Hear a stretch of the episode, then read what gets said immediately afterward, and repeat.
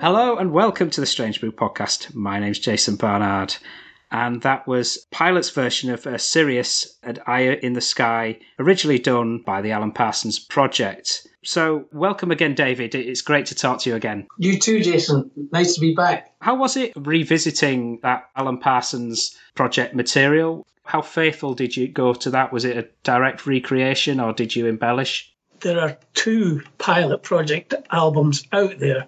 Firstly, we have a pilot project which was recorded by Ian Bairnson and myself. Then we have another pilot project, and that's keeping the APP connection by calling it a pilot project. So the another pilot project is just me uh, with my daughter and a couple of other musicians who helped me out. But um, on the, another pilot project, I decided to be a bit more adventurous with the arrangements. In particular, there was a song I sang called I'd Rather Be a Man. And I never liked that arrangement that we did on the project. In fact, I don't think I even played bass on it. It was a generated bass sound from a synthesizer. And I wasn't enjoying the way we were progressing with the project and bringing in a lot of electronics, whereas before it was very organic, um, having the, the rhythm section, put the tracks together. So the second album, another pilot project, it is more adventurous. I do tend to change arrangements here and there as much as possible, although not gone ridiculous with it. I'm not giving it a disco feel or anything like that. I'm trying to keep to the familiarity of the song. And Eric Woolfson wrote some great songs and great lyrics. It's a shame to mess about with them too much. So, re recording that material actually is one way that you've helped to demonstrate the role that you and the band played in terms of shaping that material the first time around. Yeah, Ian and I put the first album together just because we could. We wanted to show people this is the sound of the Alan Parsons project. It comes from the musicians, it comes from Alan's production. And, and you know, a lot of guitar players can play the guitar and play the parts that Ian played, but they don't sound like Ian Bairnson. You have to have him playing it. It's the same with the bass to a lesser extent because the bass isn't featured so much, although it's still me playing and it's recognizable as me playing. So for us to do a project, as we did, we let people hear yes, it, the musicianship is important to the project. Our next track, although we'll be playing a, a pilot projects version, is Let's Talk About Me. Yes, one of the first songs I, I saw, although What Goes Up was one of the first songs. Let's Talk About Me. Yes, it's, it's a song that I was asked to sing. Eric would write the songs and he would nominate the singers he would like to sing the songs. And I think he thought that that song suited my range. It's quite there's quite a range in that song. There's maybe two or three octaves involved, and um, it's not something I'd. Um, well, it's it's a struggle. Put it that way, it's a struggle to sing a song like that. The funny thing is, I've um, in the process of writing my memoirs, and I have I have. Um, 46,000 words. I think I need about 80,000 words before it's classified as, yes, that'll do. And I've called it, I'm going to call it, Let's Talk About Me. Very apt. Yeah. Very apt.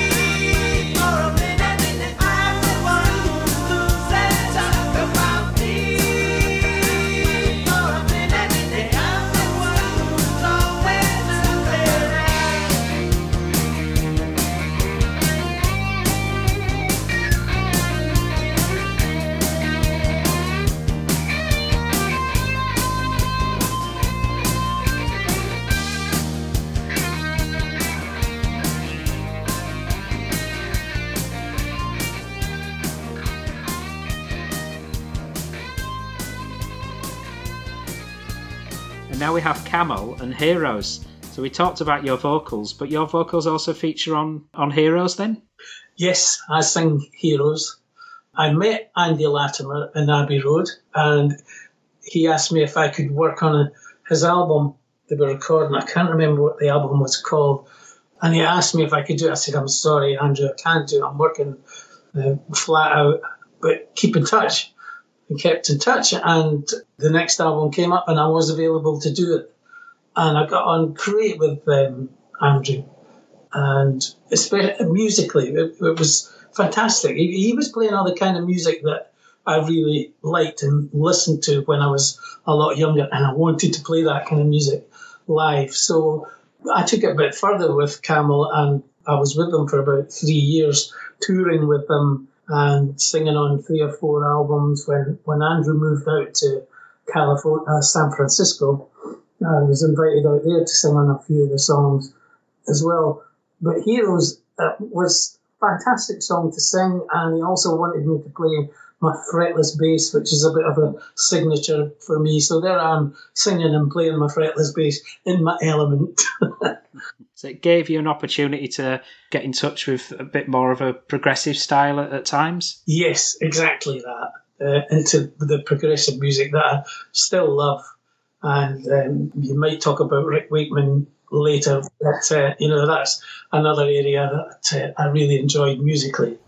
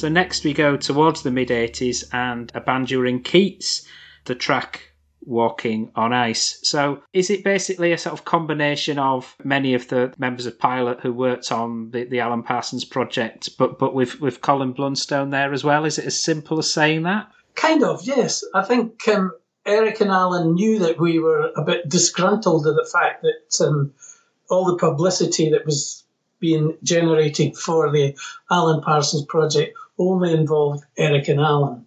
And so Eric kind of helped us with this Keats project. Keats was one of Eric's favourite restaurants in Hampstead or somewhere, and we used to visit there, especially after recording at Abbey Road. We would go along there with him and eat expensive food in an expensive restaurant. So um, Eric, this was Eric's idea. Let's get the guys in a band. Maybe this will appease them a little bit.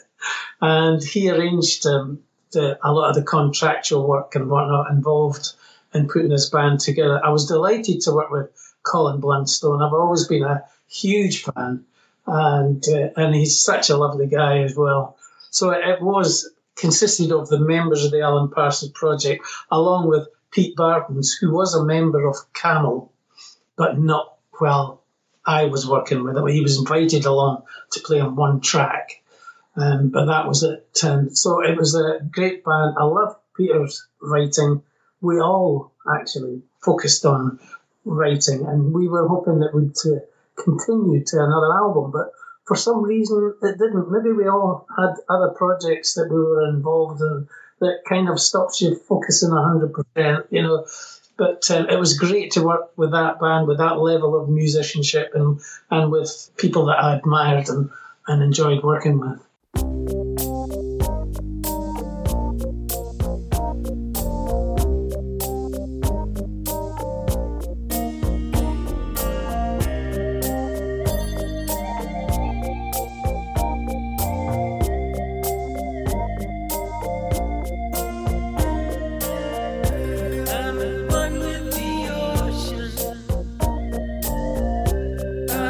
One with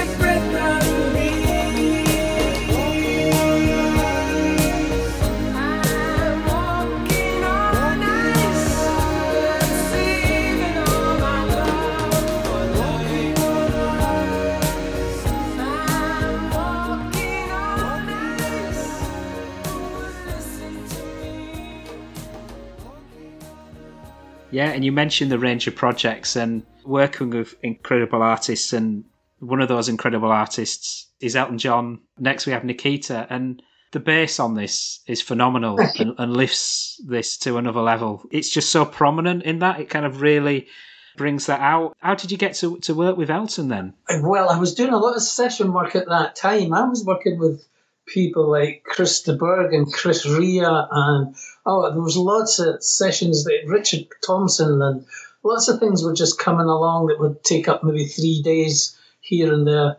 And that was just a phone call from Rocket Records. I didn't know it was Rocket Records. I just had a secretary on the phone saying, uh, "Mr. Paton, are you available for a session uh, on an air? Uh, sorry, it was Sol Studios, Maidenhead." And they gave me the dates, and I said, "Yeah, I'm available for that." She said, "Okay, then if you can be there for midday, we'll, we'll see you there." I said, "By the way, who's the artist?" it was a by the way, and uh, she said, "It's Elton John." How do you react to something like that? Wow. Uh, that was really memorable. Arriving at the studio, feeling pretty nervous. Elton's going to be here, so I was there pretty early, set up in the studio, and I was leaning over the drum booth talking to Dave Mattacks. You might know that name from Fairport Yeah. Convention. Dave and I had done a few sessions together. Dave plays on um, Nikita, and I'm just talking to Dave, leaning over the drum booth, and I felt this presence beside me, and it was Elton John, no more than a foot away from me. He was really friendly, really nice, introduced himself. Dave said, I'm going away for a cup of coffee. So he left me in the studio with Elton, and I thought, I'll just go over to my, pick up my bass and get it in tune, set it up. And I was doing that when Elton walked over to the piano and he just started playing these chords over and over. And I thought, oh, I better follow him. So I did, I followed him. And, and this went on for maybe 20 minutes or so. And he stopped and he said, Great. He said, uh, I think you've got that tune. He said, uh, This is the song we're going to record now. It's called Nikita. And I had picked up my fretless bass just to, you know, I didn't intend using it on the first song, but it just so happened that was my fretless bass. And it seemed to suit what he was doing on the piano. So that's the way I used it. And Elton said, Gus, are you ready to record? Gus said, Yeah, sure. The studio door opened and, and in walked uh, Nik Kershaw. he was playing guitar on the song. he had been sitting in the control room. Uh, and Elton was nicknamed him Nikita.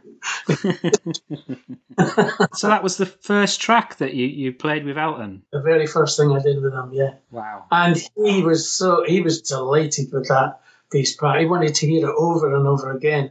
When he had the playback for the album, there was a lot of people there, um, people that you would know. Uh, Queen were there, for instance, and Billy Connolly, and a few other people. You know, and, and Elton had invited myself and my wife along to the playback. So we went along to the playback, and you know, they were going through the songs that came to Nikita. And uh, Nikita finished, and, Elton said to the tape op, "Stop the tape, stopped." And he said, "Ladies and gentlemen," he says, "I'd love you to put your hands together for David Paton, who played bass on that. I'm so delighted with it." I felt so proud, so pleased that, that he, he said that. And after that um, playback, he uh, said goodbye to everyone. He said, David and Mary, hang about. He said, I want to talk to you. So we, we hung about and he, and he came over to Mary and I. It was very complimentary to Mary. I love your shoes and things like that, you know. And he said, um, I want to go on a tour. He said, I want a tour. He said, probably for a year.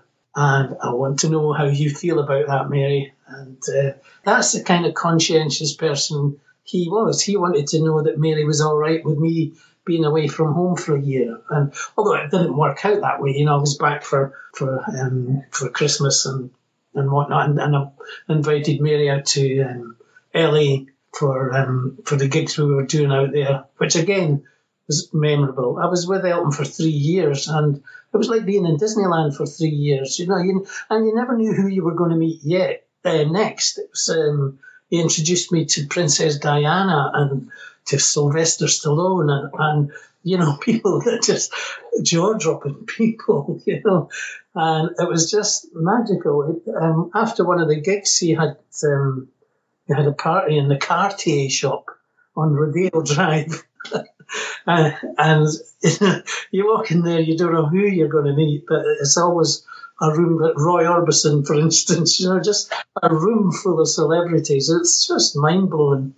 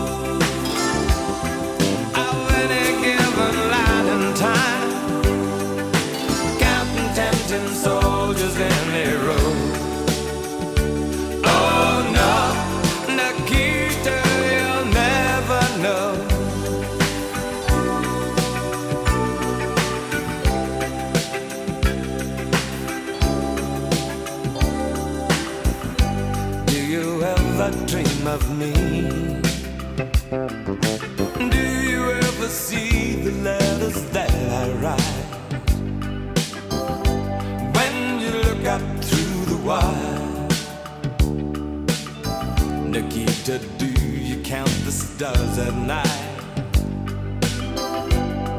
And if there comes a time, guns and gates no longer hold you in. And if you're free to make a choice,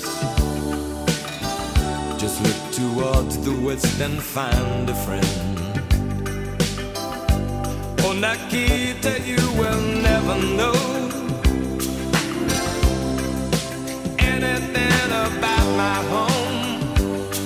I'll never know how good it feels to hold you. Oh, Nikita, I need you so. Nikita.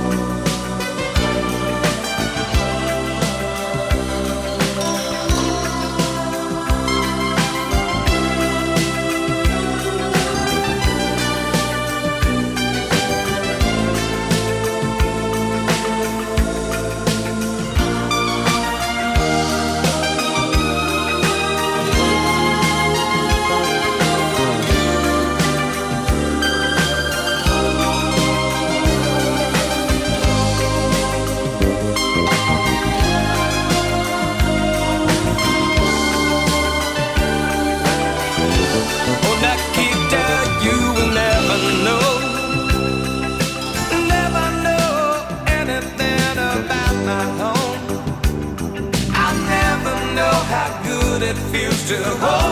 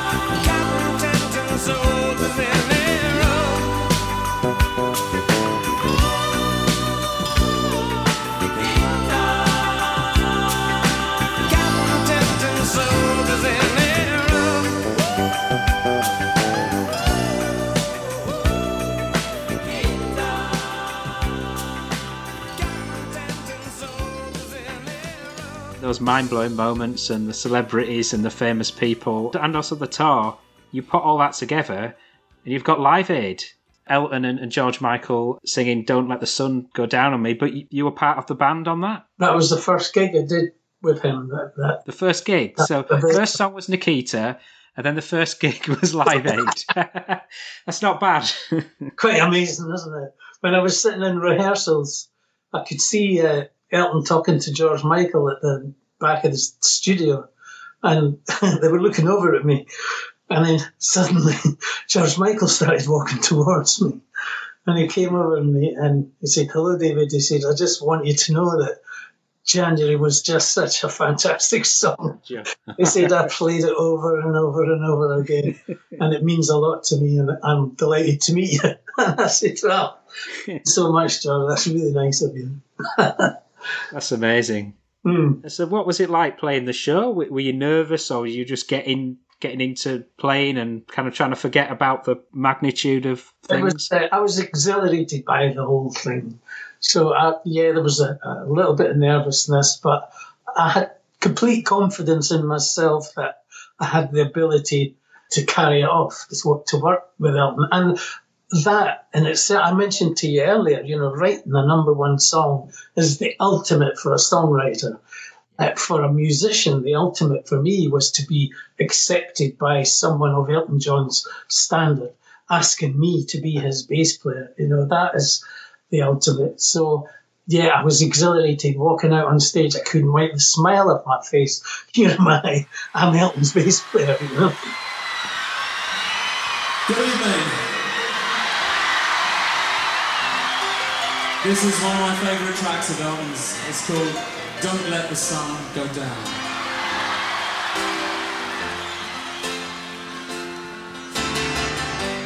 I can't lie. No more of your darkness.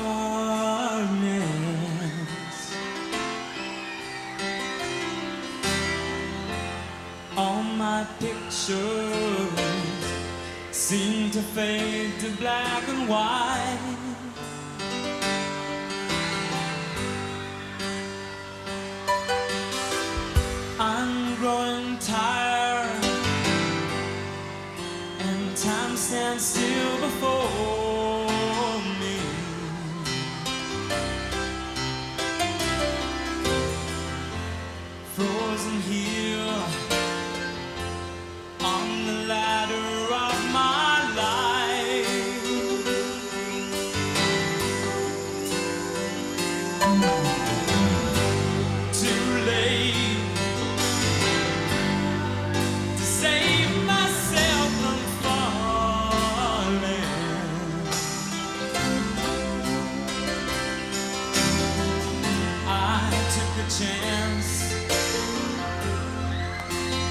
Means you ain't.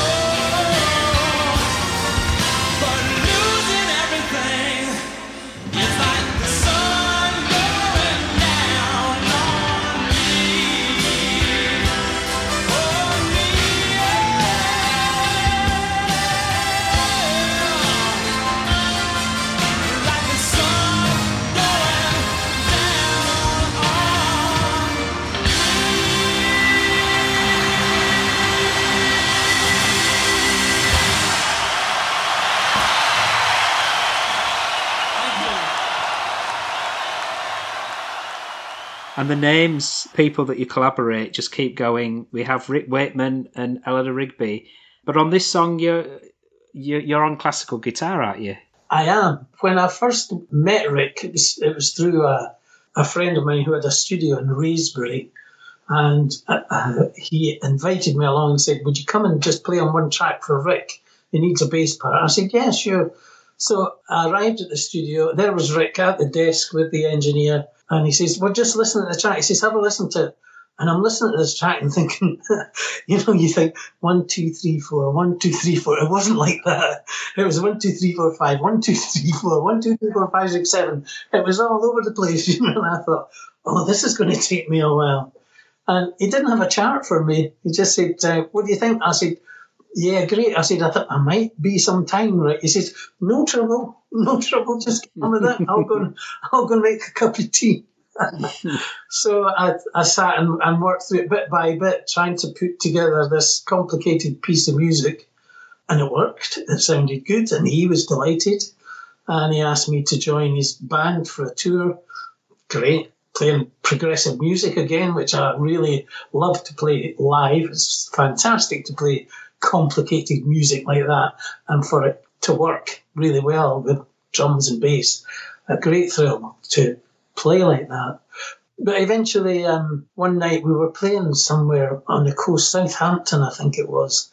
And after the show, Rick said, um, David, I'd like to have a word with you. Can we go for a walk along the front and have a chat? I said, sure.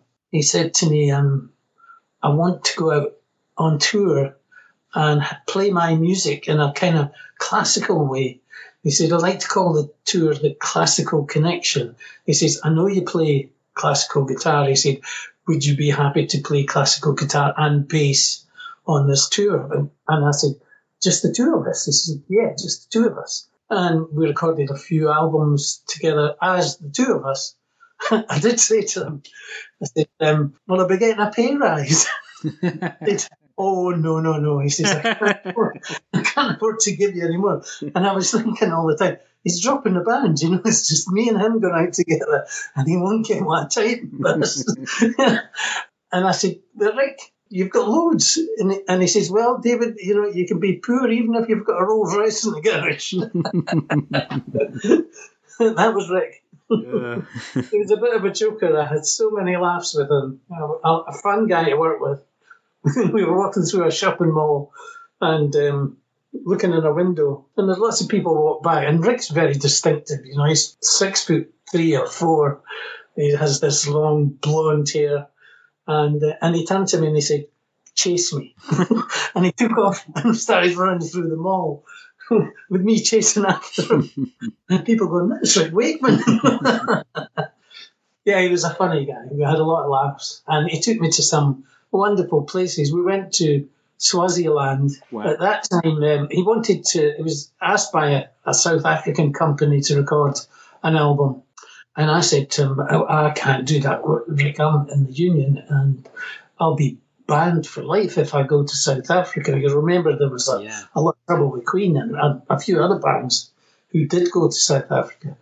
And I said, I can't do it. It turned out that the um, company agreed to go to Swaziland to do this video for Rick. And that worked out well. So we did it in Swaziland. We also went to Israel and worked with the Haifa Symphony Orchestra. Oh, it was wonderful. It was great doing all these things. One of the perks of being a musician.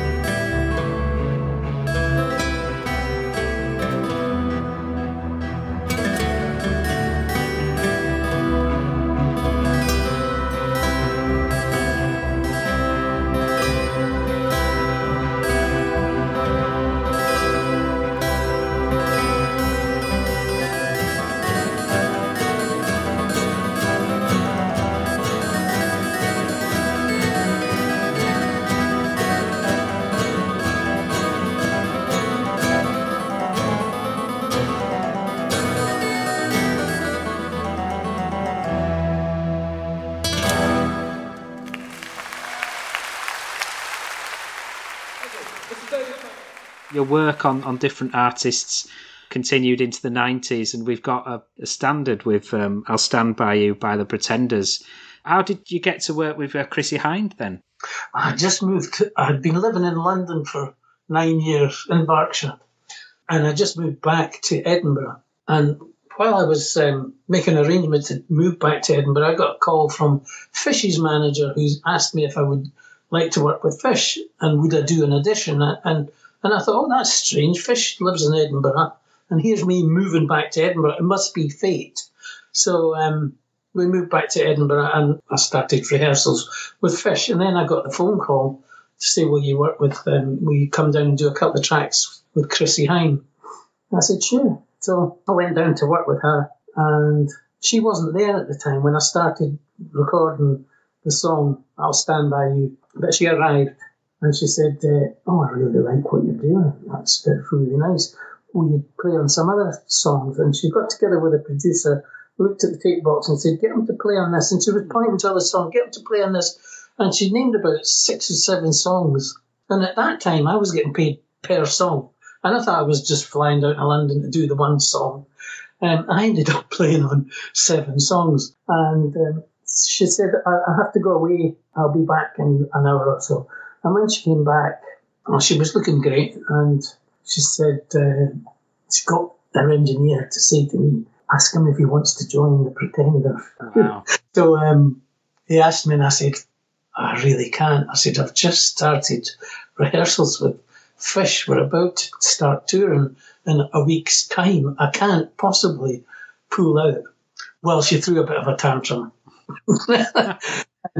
and I was packing up my guitars in the, in the studio, and I could see her in the control room shouting her head off at the engineer. Uh, so I made my exit pretty quick. It turns out she took me off all the songs I had played on and only kept me on the one song. but that's fine. That was the hit. That was the big one. yeah, she just couldn't take you off that one because you'd done Yeah. the key part of the track. And the funny thing was, I went back with Elton. I was initially with Elton from 85 through to 88. And then he needed to take a break. Um, and he, he took his break and asked me if I'd go back. I couldn't go back. I was um, engaged with Rick at that time, working with the Rick Wakeman. I couldn't go back. I kicked myself because I wanted to go back, you know, but I couldn't. So eventually in 1996, I got a call while I was working with Fish. I got a call um, from Elton's management, from Davey Johnstone, in fact, and he said to me, um, our bass player's had a bit of an accident. He's been hit by a truck and he's broken his legs. Can you help us out? I said, yeah, great. I'd love to help you out. So they had a bit of America to do and South America. I hadn't been to South America, so then I was working with Elton again for, I think it was about three months. One of the gigs we did was in New York at the VH1 Awards, and Prince was on stage. I was delighted that he walked past me when I was standing at the side of the stage. But so were the Pretenders. They were on the same bill. And Elton said to me, I think I'll go down and say hello to Chrissie. And I, and I, I said, Oh, I've worked with her. I said, uh, He said, Well, come with me. well, we went along to her dressing room and he knocked on the door. And this big bruiser, a big bouncer guy, opened the door. And Elton said, uh, I've come to say hello to Chrissie. He says, One minute. And he closed the door. And Elton's looking at me as if to say, What's going on? And he came back and he said, uh, Chris has got a headache. I slammed the door. and Elton just looked at me and, and burst out laughing. You know, stifled laughter. And um, I thought that was really funny. You know, you don't do that to Elton John, but Chris did.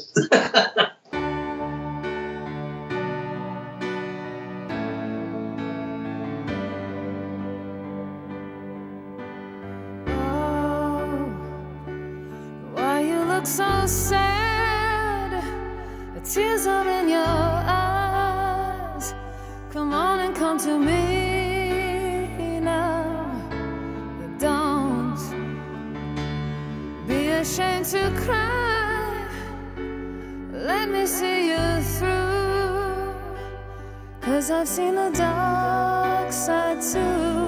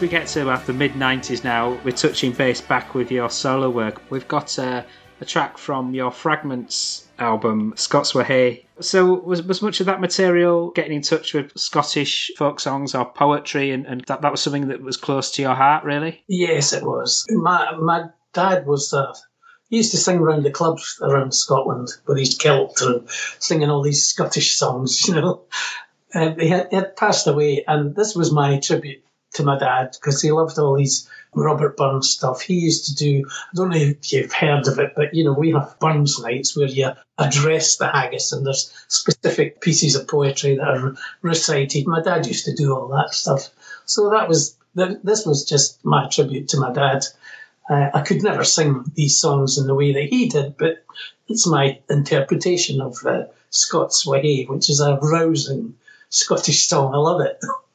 So, was that the whole album poetry that, that was. Uh, Yeah, most of most of it consists of uh, Burns songs, songs that were written by Robert Burns. There's a few things there. Walter Scott, for instance, he um, he travelled the borders.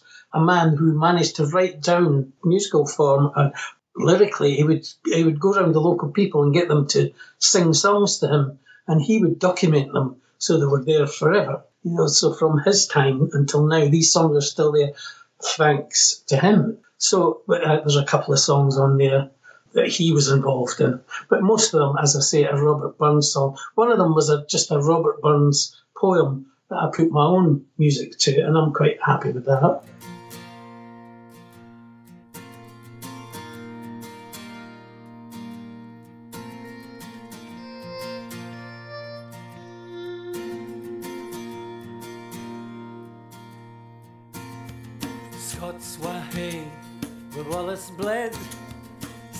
Were Bruce as often led.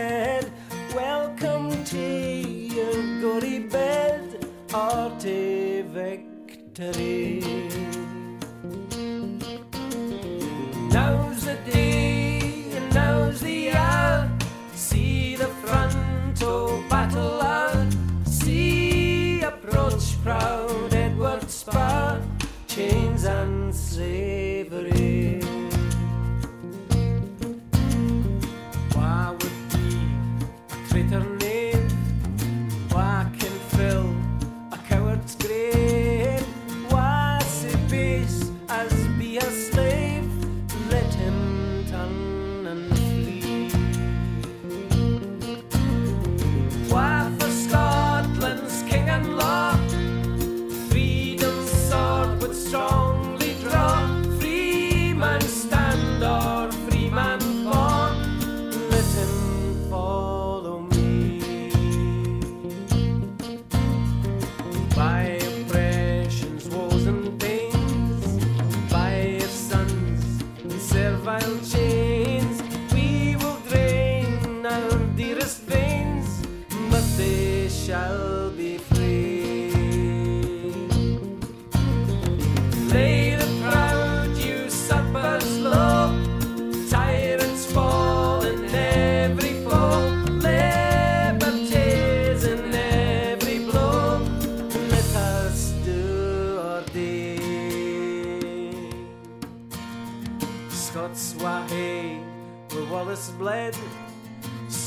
Scots Wambrus has often led.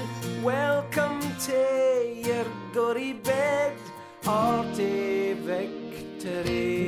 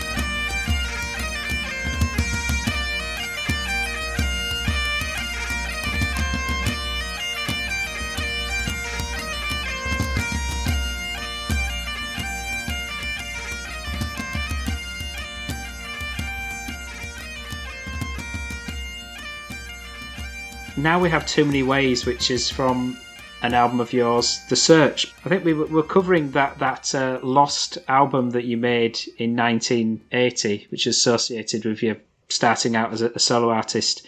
Was The Search your way of rescuing the, the lost album that you made then? Yes, it was. It was. Uh, I was told that the, the album wouldn't be released. It just so happens that a few of the songs from that album are on the box set that came out as additional tracks. But I thought it's a shame because some of the songs are they're a good standard. So I wanted to record these songs again. And at that time, you know, but probably before my studio wasn't up to much, we, we were using tape for recording. We could never replicate what was going on in professional studios. But suddenly, home recording evolved to the stage where you could um, put out a, a, a decent sounding album and, and to a good, decent quality. So I was delighted to record this album and I was happy with the results. And even now, when I listen to it, I think, oh, it still sounds good. You know, it doesn't sound like a demo.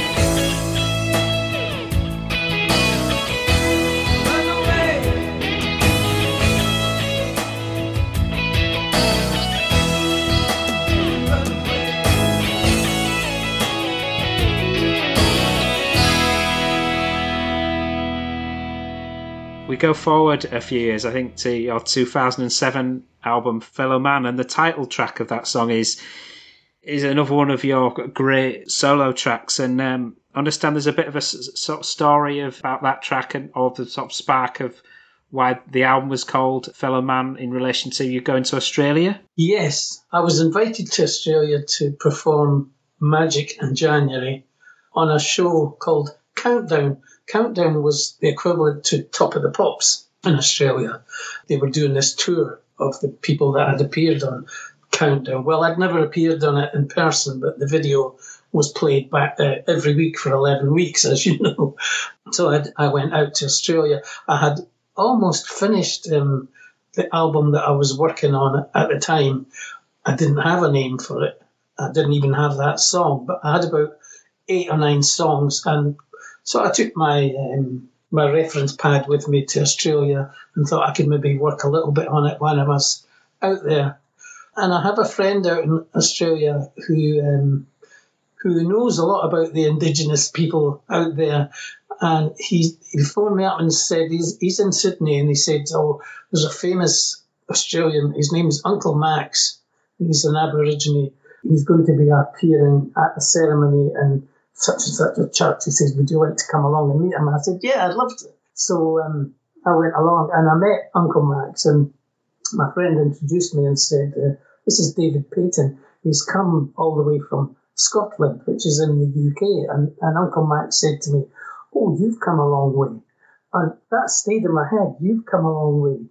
And so uh, the song Fellow Man developed from that, but also fellow man meeting an Aboriginal. You know, it was it just seemed this is a fellow man, although we're miles and miles apart, not only in distance but culturally and, and everything. So the idea developed from that, and when I sing the song Fellow Man, the first thing I say is, You've come a long way. And as you say, that's a phrase that can work in different dimensions in terms of your own life or the difference between people or or literally from a, in terms of geography. Yeah, it works. It works on all these um, areas. Yeah.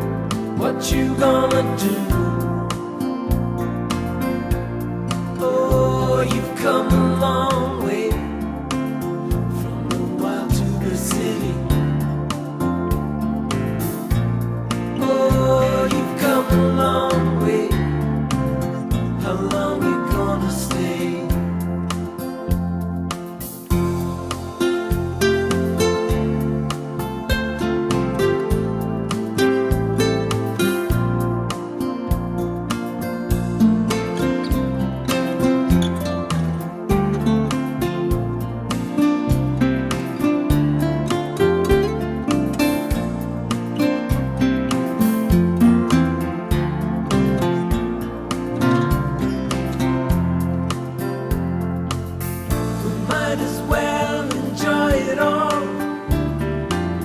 Cause nothing stays the same. And if we just destroy it all, there's no one else to blame. While the sun gives us the light.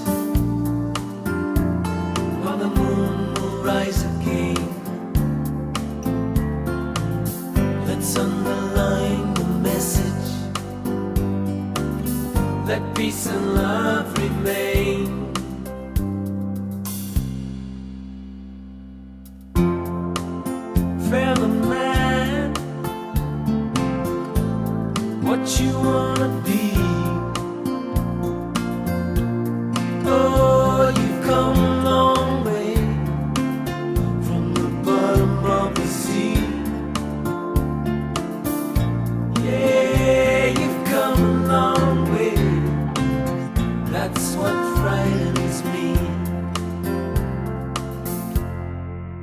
Next we have Under the Sun, I think from about a decade ago, and I'm reading about that one. That the spark of that was um, a health scare. Yeah. and reflecting after that. Yeah, it was. Um, I had a heart attack, uh, which gave me a bit of a fright, and I had a stent. But I had the attack on a Friday, so instead of getting the stent right away, I was in hospital over the weekend until they could fit the stent on the Monday, and then I had to stay in hospital another couple of days after that. So you know, you get bored. I don't know if you've ever had a stay in hospital, but you get bored really quick. After a day or two, you're climbing the walls, and and I just thought I was lying there just thinking I just want my life back to the way it was. I want my freedom. And I want to be out in the sunshine. I could I could stand in the ward and look out the window and see people sitting about on benches and whatnot, but I couldn't do that. I wasn't allowed to do that. And I just wanted my freedom back. So I sing about what happened to me. And you might think, oh, this sounds like it's going to be a bit of dirge, but it's not. It's a happy song. It's it's Yeah. optimistic. From the heart attack, actually, it, it gave you an extra sort of vigor after that because you you're not taking for granted your situation. You're actually savouring and cherishing the the moment after that. all these little things in your life that you just take for granted, and then uh, when your health's taken away, it's uh, it, it gets you thinking about it. The most important thing really is to have your health. Yeah, that's what I was reflecting on all the time I was in the hospital. And when I got out, I was just so delighted and taking things really carefully and then writing the song.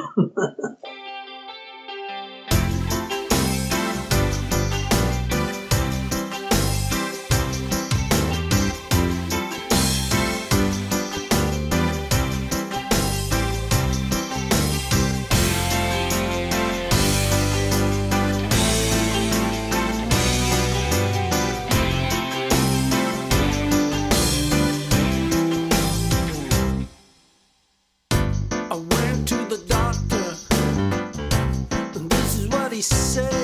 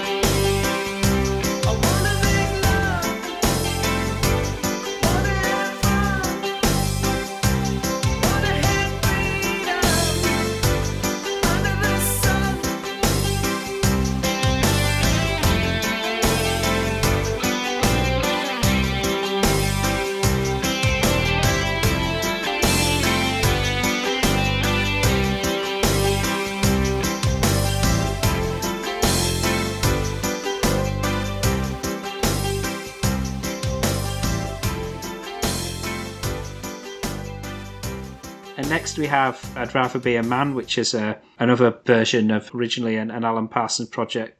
But that's another song that you originally sang with the group. It is. I, I think I sang about four or five songs overall within the 10 years that I was with the Alan Parsons Project. And the only reason I left was because Elton John came along and asked me to tour with him. I'd rather be a man. Eric had written that song for a particular person who I can't mention, although I can say we were signed to Arista Records. Um, that's all I can say about it. and he got me to sing it. I didn't share his views, but I did sing the song. What happened in relation to the studio with Alan Parsons project? Did sometimes you sing guide vocals or anything like that, or or was it always a case of the, the final singer coming in and, and doing it? I no, I would never sing guide vocals for somebody else sing. Yeah. It was always Eric would have me in mind for a particular song. Although I must add that, um, you know, of all the musicians involved in the Alan Parsons project, it's not often I build myself up and, and say, I've done this and I've done that. But my contribution to the Alan Parsons project was pretty substantial. It wasn't just a case of singing, playing bass. I would do a lot of backing vocals on a lot of the songs, and I'd also play acoustic guitar. So that's quite a contribution to make to an album and, and be dismissed. It shows when you've re- remodeled those those songs, you know, relatively recently that it's it's a, a distinct part of the band's sound as it was was was you. Well, uh, it was certainly Ian and I. You know, if, if you hear an Alan Parsons song, there's always a, a guitar solo that Ian has contributed. And there's a lot of people I've heard play the bass parts that I played on the project, and although they can uh, they can play the right notes, it's when you play a bass or any instrument, you know, you can give the guitar to me and I'll pick it up and I'll play it. Give the same guitar to somebody else, it'll sound different. It's, it gives them a stamp, you know. It's the same with me when I play bass. Give me a bass and I'll play the bass part for the Alan Parsons project. Give somebody else the bass and play the same part, but it won't sound, you know, won't have that distinction.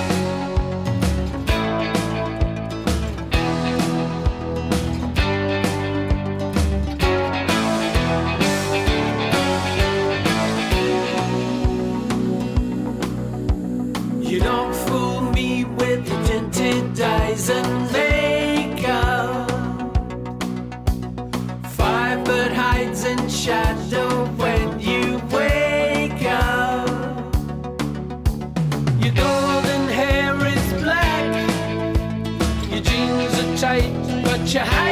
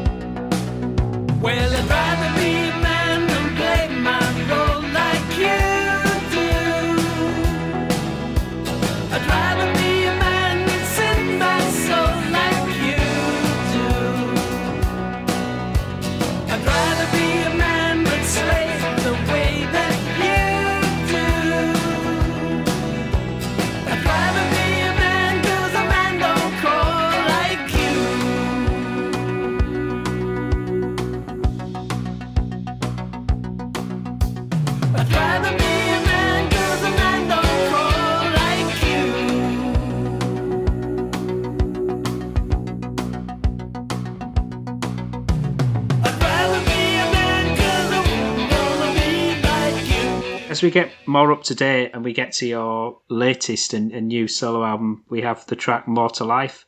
For me, listening to that, it does have that Alan Parsons project feel to it. I don't know if that was something that you recognised, but you can actually see that thread.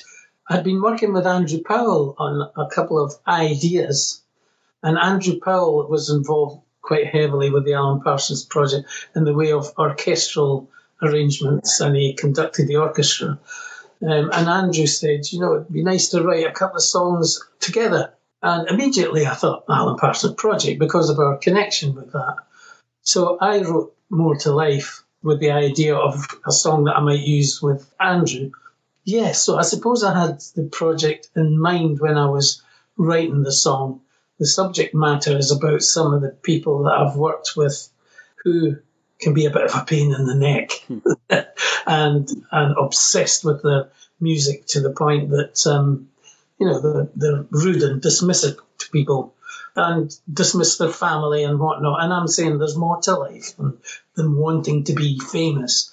I must say that, that there's not many of them that are like that.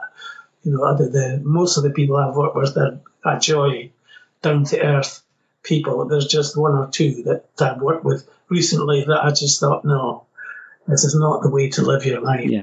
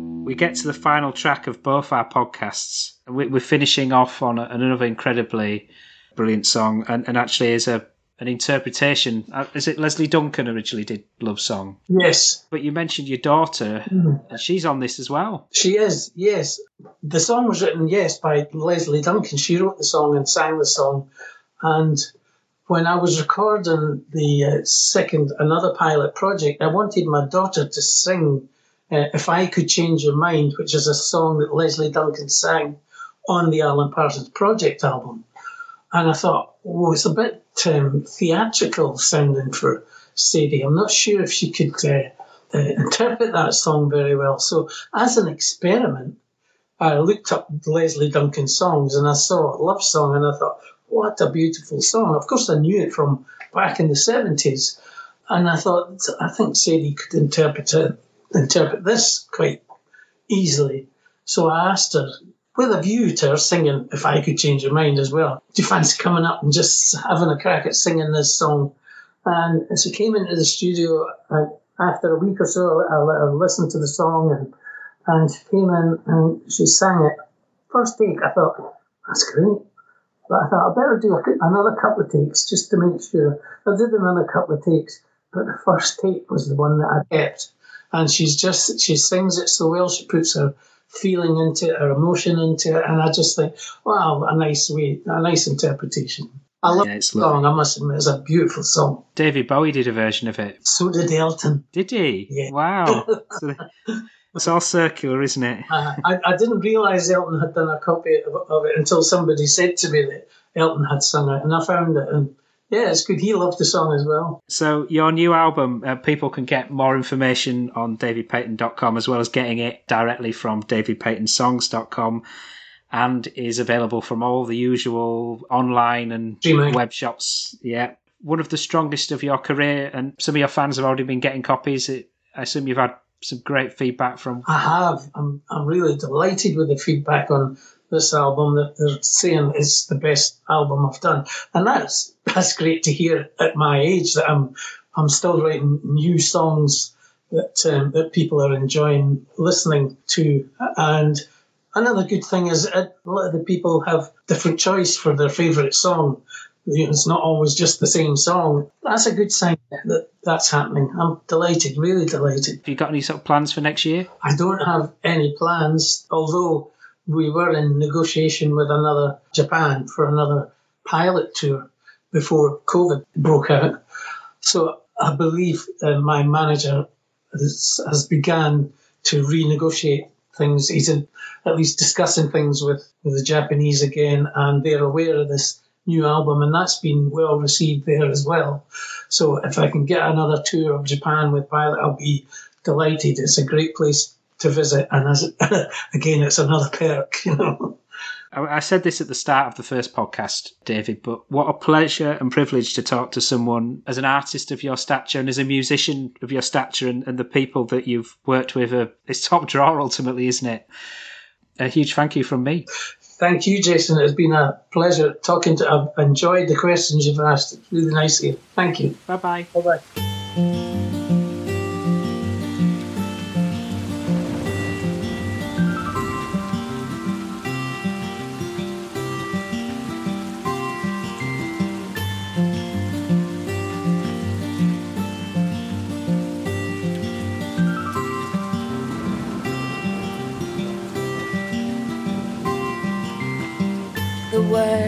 Have to say may well be simple, but they're true.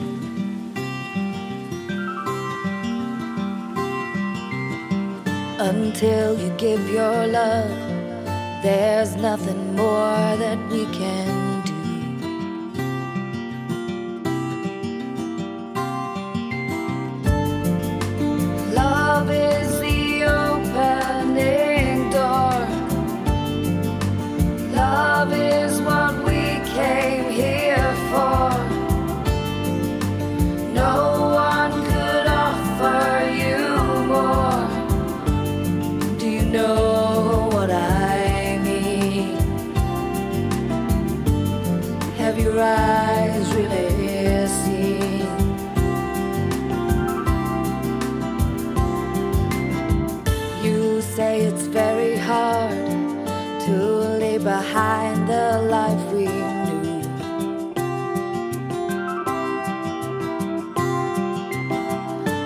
there's no other way.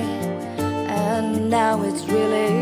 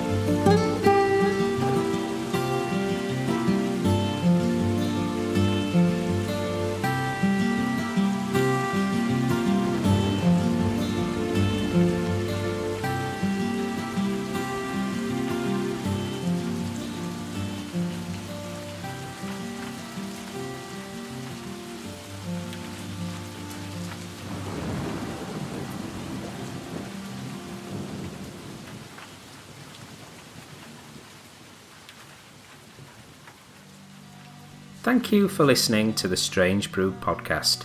If you do like the show, please consider a small donation to help keep the show archive online. It's 10 years since I started the podcast, and hosting fees are increasing over time. All your support keeps the show running and helps me get amazing guests. To support me, just go to thestrangebrew.co.uk where you'll see a donate button on the homepage. Thank you very much. Plus, any reviews on your podcast services help to spread the word too. Thank you.